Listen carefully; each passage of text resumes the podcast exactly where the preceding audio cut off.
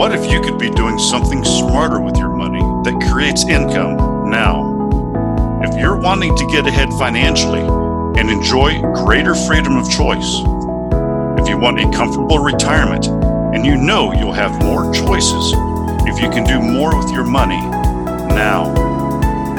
If you've wondered who else is creating ways to make their money work for them, and you want actionable ideas with honest pros and cons fluff, welcome to the Richer Geek Podcast.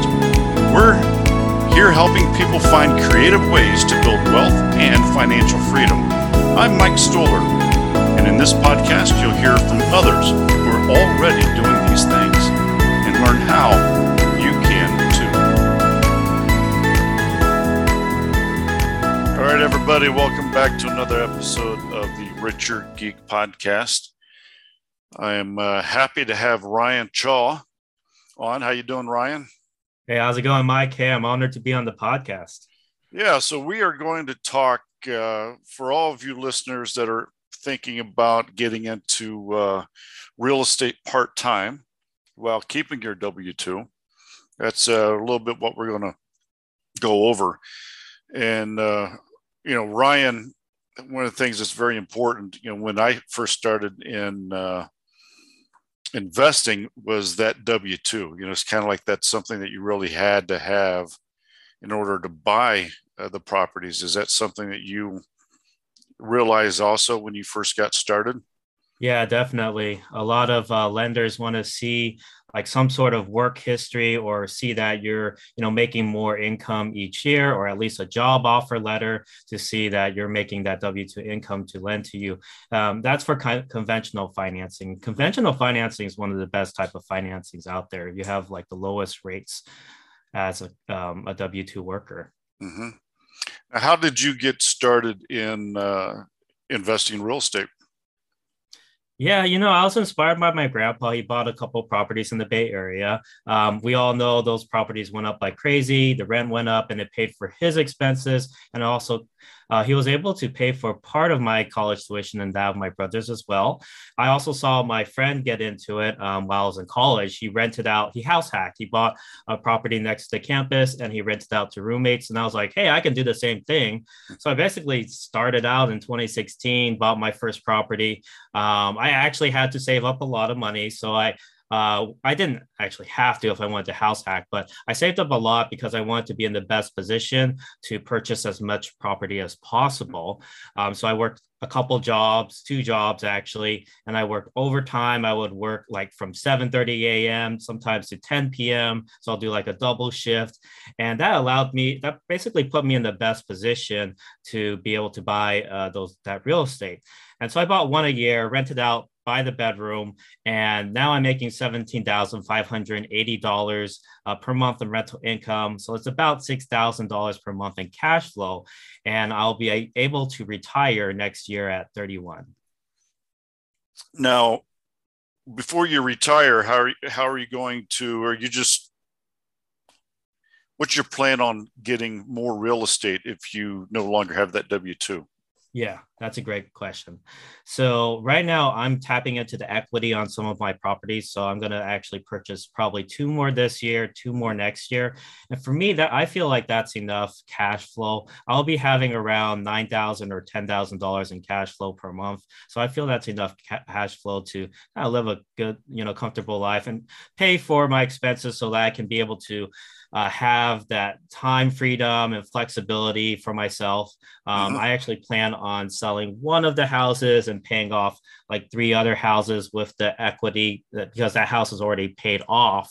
And then I'll just have a couple houses that are mortgages and some that are fully paid off. And then I'll, um, you know, my plan is to just basically use that passive income to uh, explore other ventures um, in my life. Now, you're you've been at it for five years now, and you're still in your twenties, right? Yeah, twenty nine. Okay. Yeah, you know, I'm still going at it, and I'm much older than you. um, but so you want to pay some off, and uh, so what is when you talk about uh, the internal rates of return and and the cash flow, do you think it's tell me that tell our listeners the difference between uh, why you should have some debt on some and then why you want to pay cash on others you know cash them out yeah, I mean, for me, it's a little bit of a peace of mind. I mean, that's always something a lot of people ask. But what I believe in is leveraging as much as you can at the beginning, because it's kind of like planting seeds to grow into a garden. You want to plant a lot of seeds and then wait for it mm-hmm. to grow rather than, um, you know, wait and accumulate and try to get all that capital to buy a property in cash. And then you can only plant like one seed right? Mm-hmm. So that's kind of the idea. I wanted to first leverage as much as, as possible. That's why I tapped into the equity on my properties using a HELOC and plan to do that more HELOCs this year. Um, to purchase more properties. But then in the end, I kind of want to be at the stage where I have some paid off. So if the economy were to crash or something like that, some unforeseen event occurs like COVID, I'm still, you know, not going to be struggling to pay off and pay those mortgages. And why do you want to stop at six or seven or eight? Um, why not keep going? Or are you just sitting there? It's like, well, you know, this amount's fine for me, and and mm-hmm. you know, why not own a hundred properties? Yeah, that's a great question. Um, I always plan on expanding. Actually, uh, what I plan to do though is, of course, have that retirement step, and then I mm-hmm. I want to do some um, mindset work and uh, kind of take a little bit of a break to kind of clear my head and see where do I want to go next with my business, with my life, with my relationships and career and all of that. Um, but most likely, I will be continuing buying properties uh, using something more like a limited partnership, where I'm the general partner and then I have limited partners that come in and I'll either promise like an 8% interest rate, or maybe I might um, allow them to have some of the equity on the property. And do you, uh, and, and that's a good idea because we, we do syndications and you know we also have some JVs, some joint ventures. Uh, so that's that's how we were able to really grow and and expand.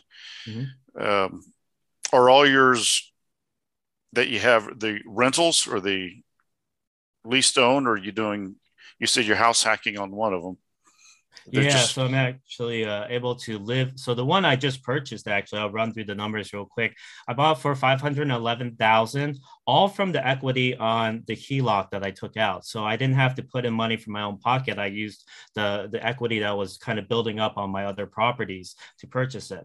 Mm-hmm. And then, um, you know, I pay maybe a five percent, five point five percent interest rate on that HELOC. So that's about fifty five hundred dollars per year, and that's what four hundred a month or so. Um, and then my mortgage on it is 2300 so altogether, that's about twenty seven hundred dollars or twenty eight hundred dollars, um, and then I'm making thirty six fifty because I rented out the four other bedrooms. I actually added a fifth bedroom and rented out the four others. I stay in the master, and then I put in a couple into one of the bedrooms, so I was able to make a little bit more from that. And so I'm making the spread between thirty six fifty and the twenty eight hundred dollars minus some other expenses. So I'm basically living for free while uh, this house is appreciating. Mm-hmm and my equity is being paid down by the tenants, or I get equity pay down, loan pay down from the tenants.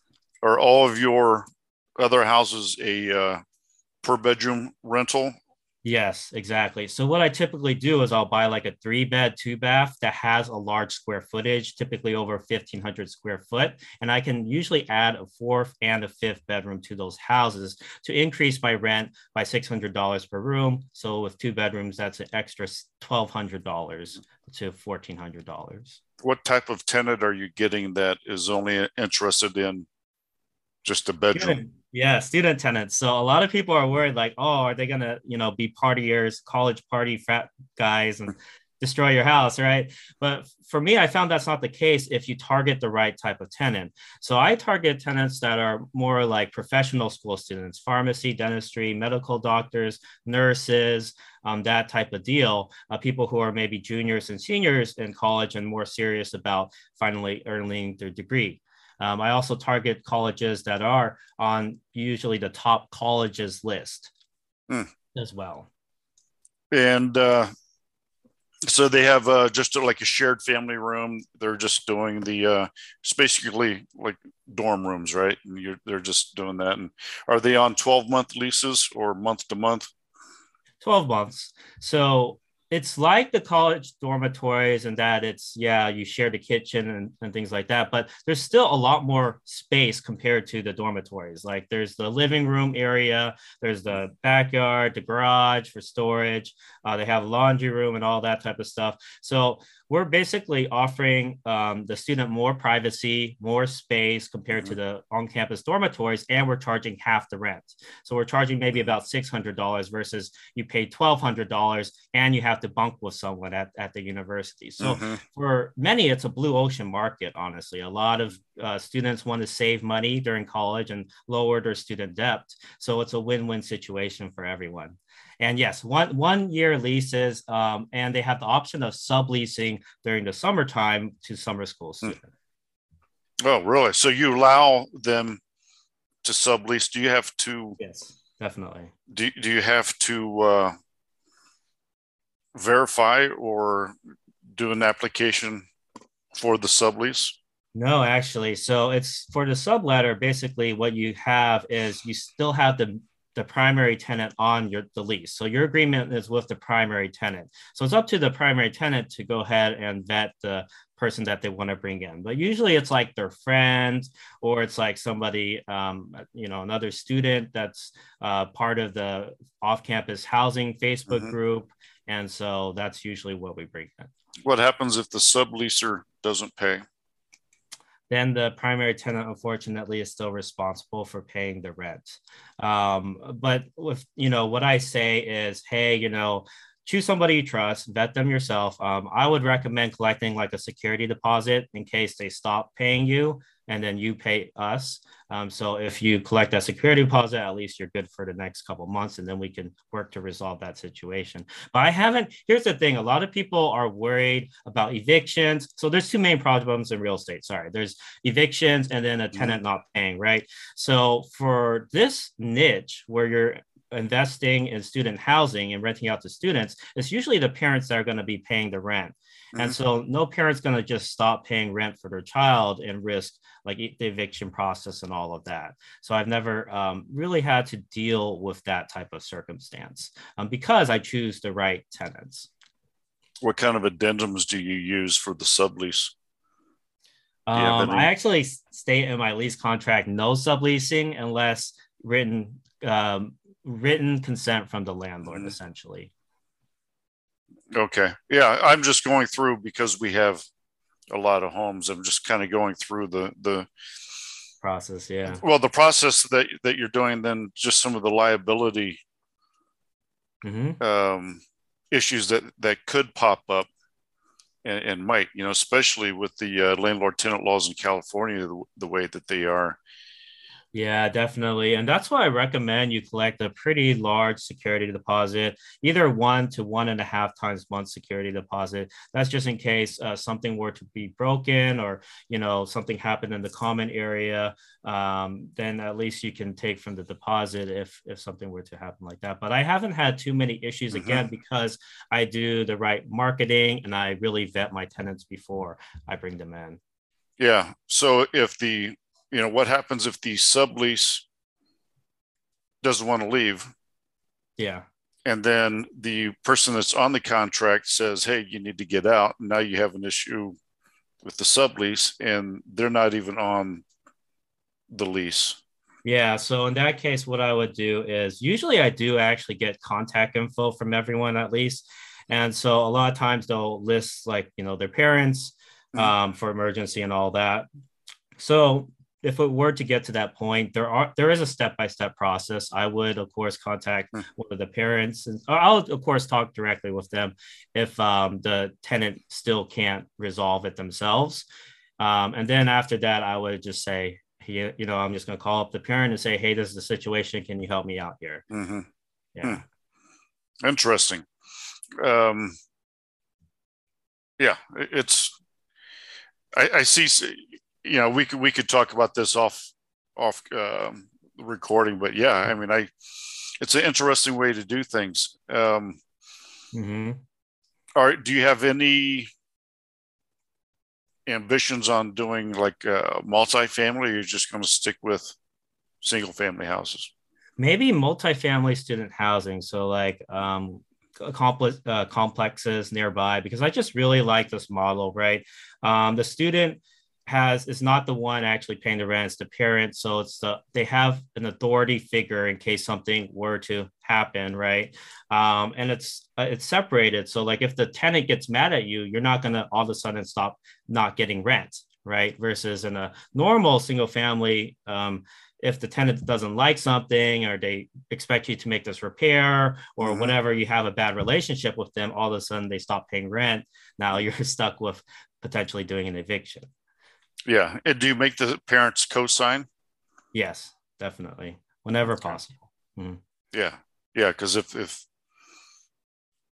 if the if the kids think that mom's going to mom and dad's going to pay and then you don't you evict and then they don't leave, and you know you have to have some type of, of recourse. Exactly. Uh, yeah. Especially if that sublease is there, then what if they stop paying?